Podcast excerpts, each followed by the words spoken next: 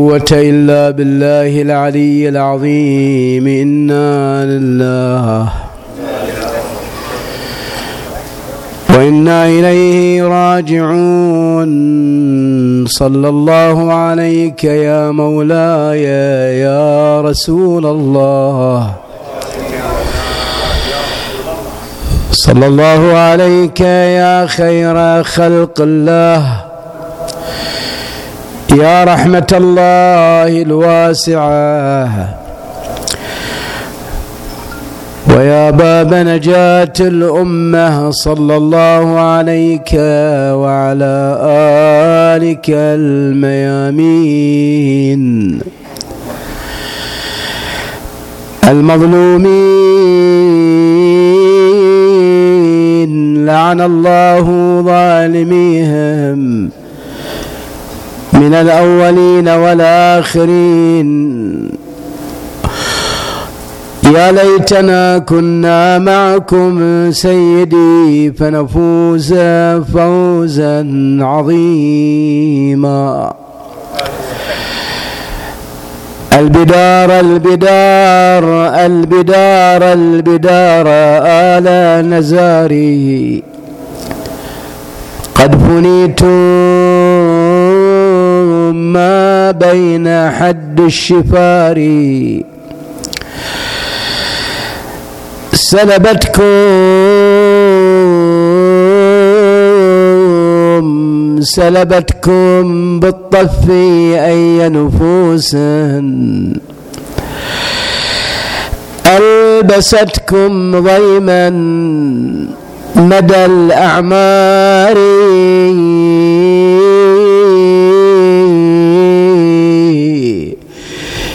يوم جدت بالطف أي يمين. من بني غالب وأي يسار. لا تلد هاشمية علوية إن تركتم أمية بقراري.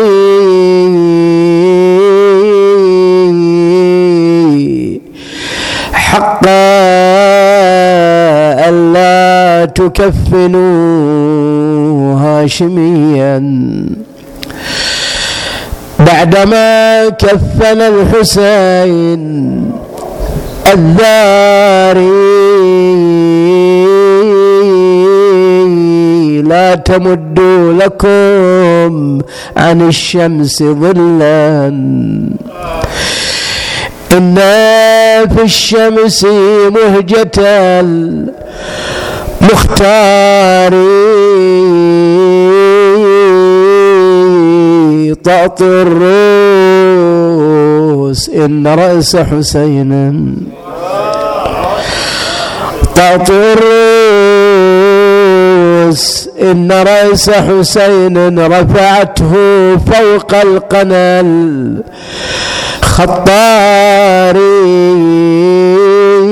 خطاري هتكوا عن نسائكم كل خدر. هذه زينب على الأكوار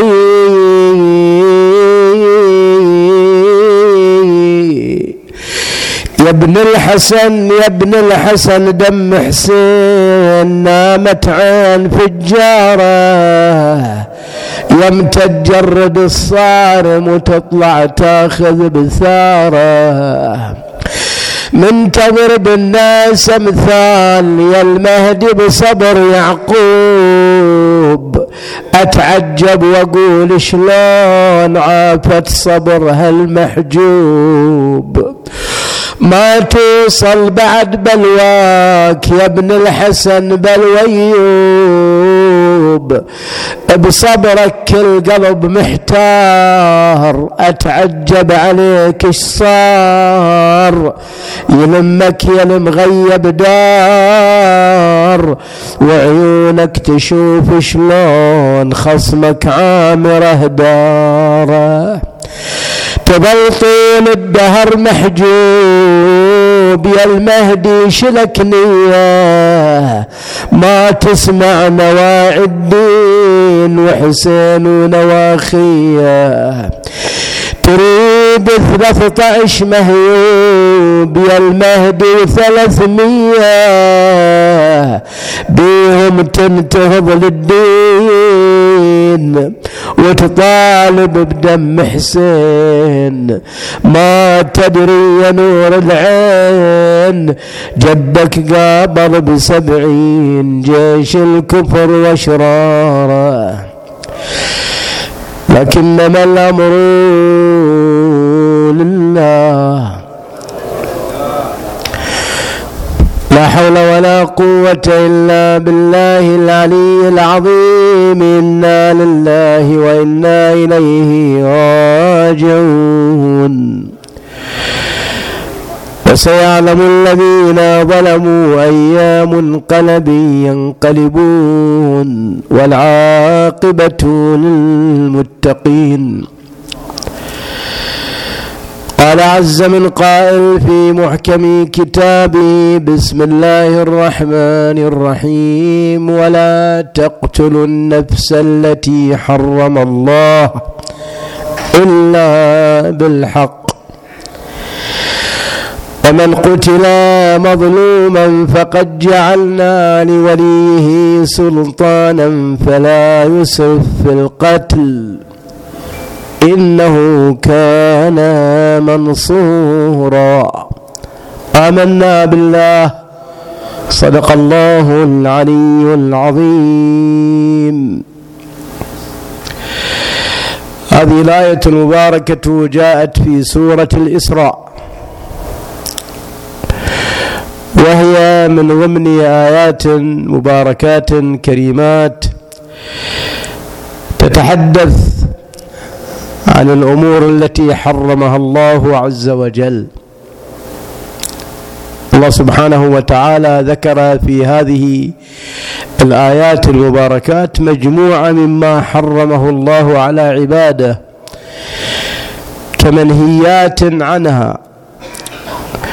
ومن جملة ما حرمه الله سبحانه وتعالى وذكر في هذه الآية المباركة هو سفك الدم. ولا تقتلوا النفس التي حرم الله إلا بالحق. يقول بعض المفسرين أنه انطلاقا من هذه الآية المباركة لا تقتلوا النفس التي حرم الله. أن هذا الحكم يعني ليس من جملة الأحكام التي شرعت في شريعتنا الإسلامية فحسب بل هي من جملة المحرمات في جميع الشرائع.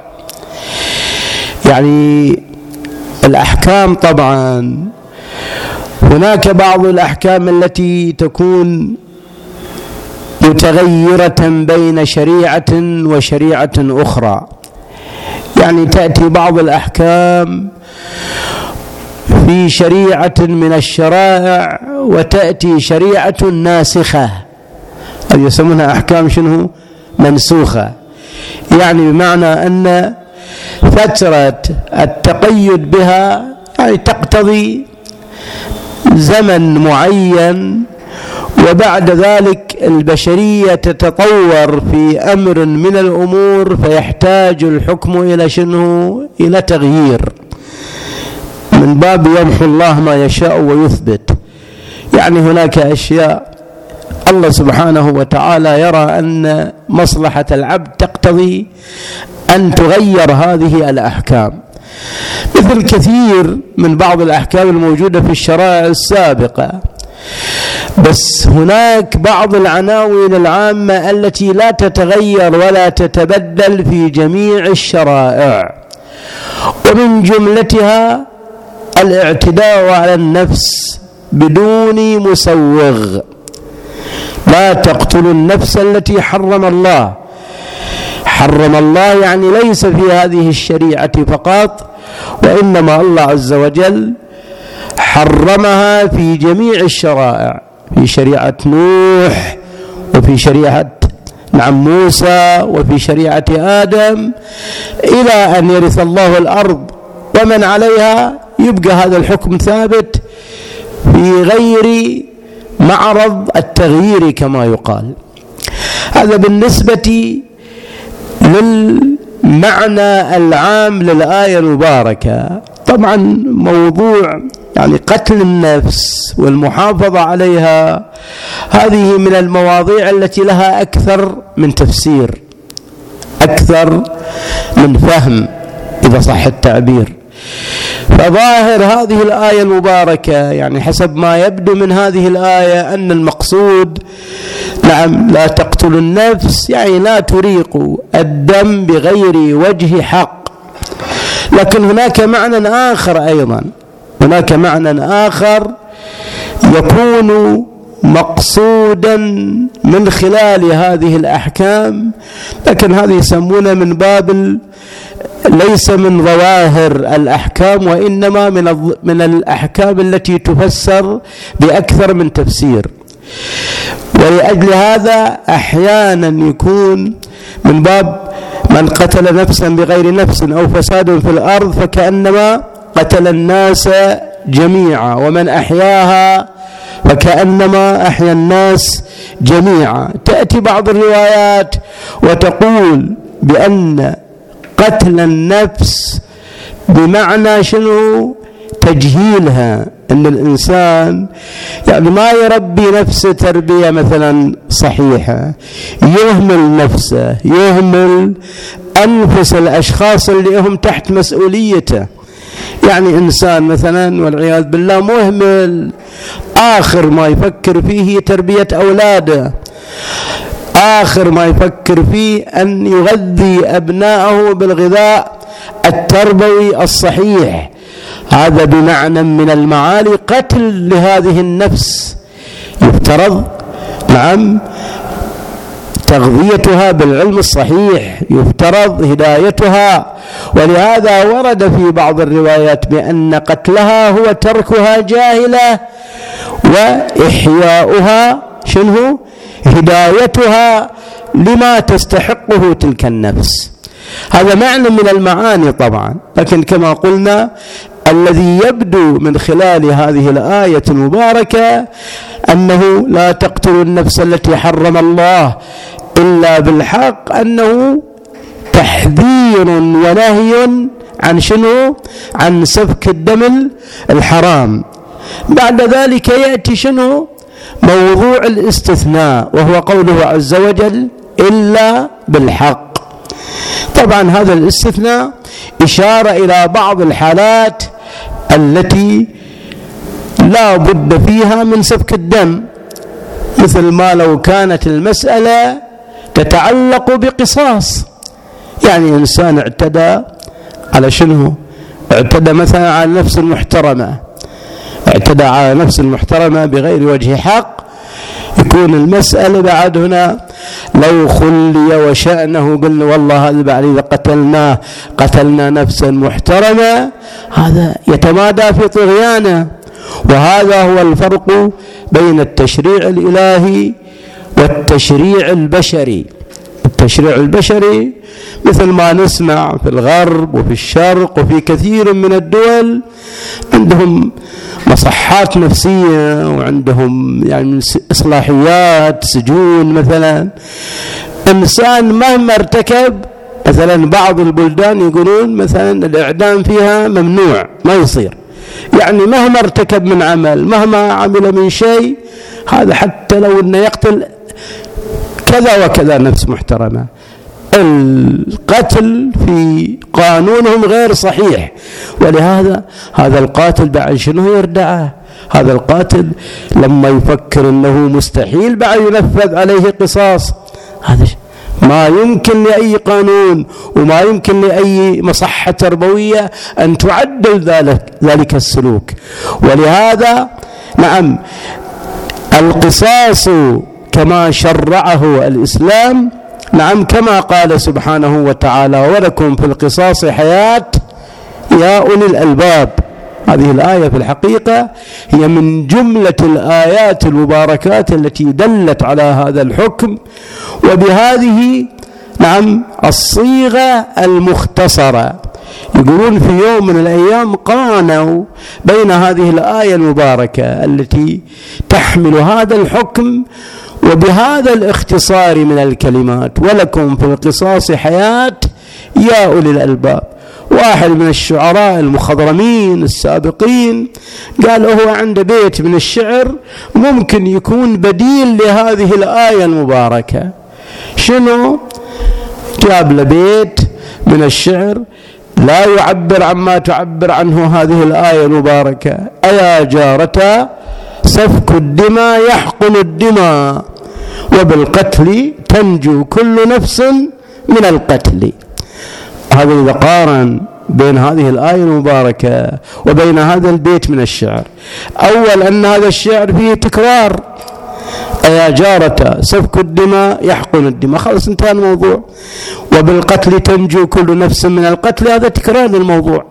بينما الآية المباركة تحدثت عن حكم في غاية الاختصار في غاية البلاغة في غاية التعبير الذي يصل إلى الغاية من أقصر طرقها إذا فالآية المباركة تنهى عن سفك الدم إلا أن يوجد هناك مبرر شرعي وهو قوله عز وجل إلا بالحق هذا بالنسبة لماذا؟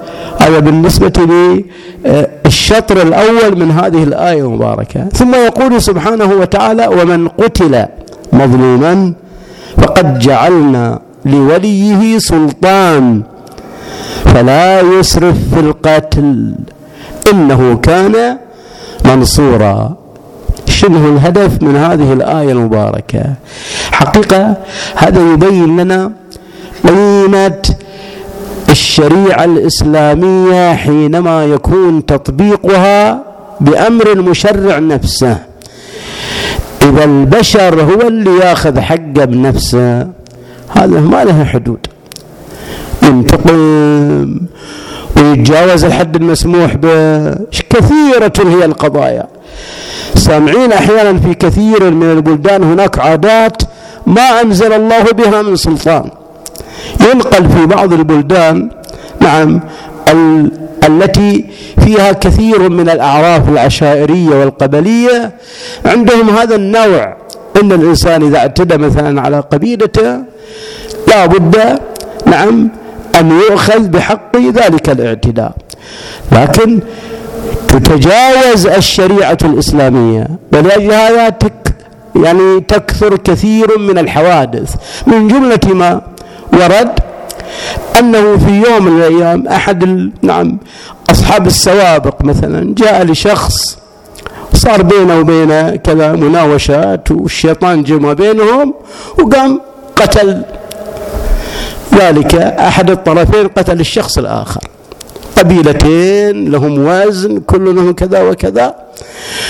قامت ذيك القبيلة اللي مقتول منه ذاك الولد. شافوا بعد غصهم شوية انكسرت. قالوا ما يصير إحنا لازم نأخذ ثارنا. ما يقتلون ذاك القاتل؟ حطوا على القائمة أكبر شخصية في تلك القبيلة. قالوا هذا هو لازم نتخلص منه. طبعا هذا تسربت بعض المعلومات كذا وكذا فاضطر الخروج من ذلك البلد. انتهت القضية. ما انتهت شافوا ولد مسكين في يوم من الأيام في متجرة. ما عنده ويا الشيطان أي طريق. ويجيه ويضرب نعم بطلقة لا هو القاتل. واحد من الأسرة فقط هو القاتل. هذا معنى قوله عز وجل ومن قتل مظلوما فقد جعلنا لوليه سلطان السلطان أنه له حق الاقتصاص لكن ممن من القاتل نفسه. فلا يسرف في القتل. لا يسرف في القتل بمعنى أنه لا يتجاوز الحدود. نعم نعم كل نفس بما كسبت رهينة. الذي قتل هو القاتل. أما بعد شخص ما له أي علاقة بالموضوع هذا ما يمكن أن يتجاوز في أمثال هذه المسألة. الشريعة الإسلامية في الحقيقة علمتنا الكثير من الآداب. علمتنا الكثير. نعم من القوانين التي ينبغي أن تحترم وينبغي ألا يتجاوز عليها. هالآية المباركة هي من جملة تلك القوانين التي شرعها الله سبحانه وتعالى. هالمضمون في الحقيقة؟ نعم ينطبق على الثأر لأهل البيت عليهم أفضل الصلاة والسلام. ولهذا في مثل هذه الليلة نتحدث عن الآخذ بثأر أهل البيت عليهم أفضل الصلاة والسلام.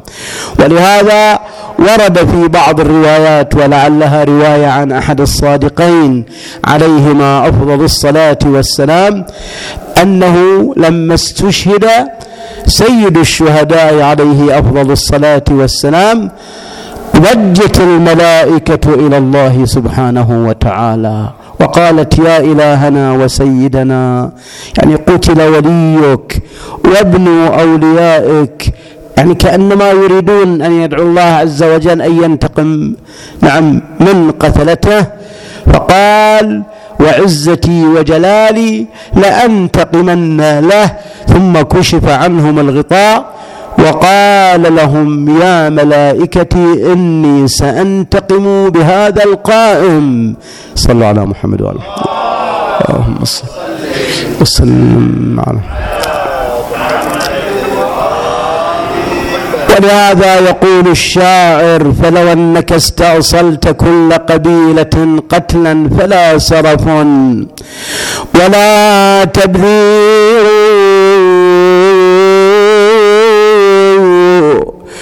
واسأل بيوم الطف سيفك إنه قد كلم الأعداء فهو خبير.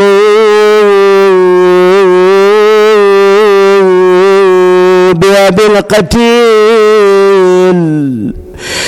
وغسلوا على قدما وعليه من عرج الثناء كافور وتحكمت بيض السيف بجسمي ويحسوا فحكمهن يجور حتى إذا نفذ القضاء وحتم حتى إذا نفذ القضاء وقدر المحتوم فيه وحتم المقدور زجت له الأعداء سيفا رماية فهوانقا فاندك ذاك الطور.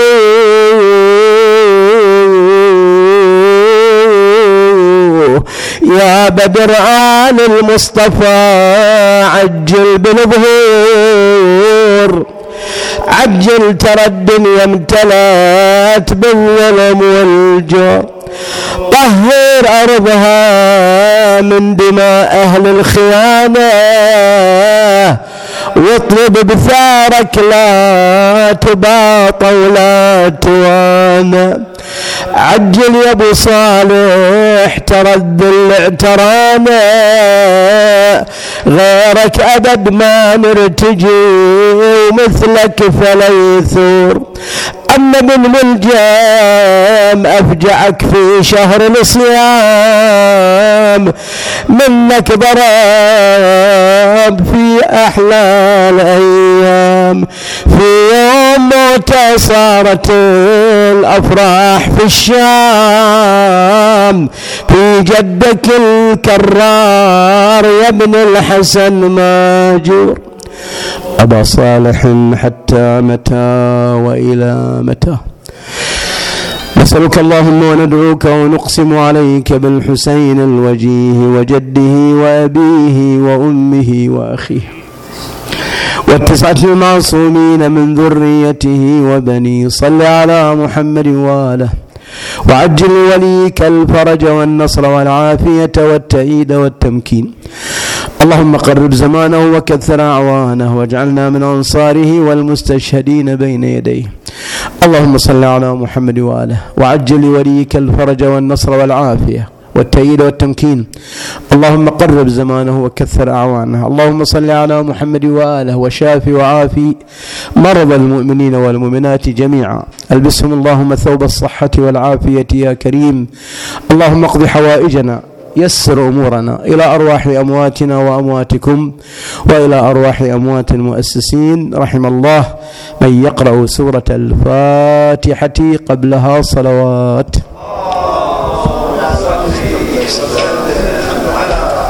محمد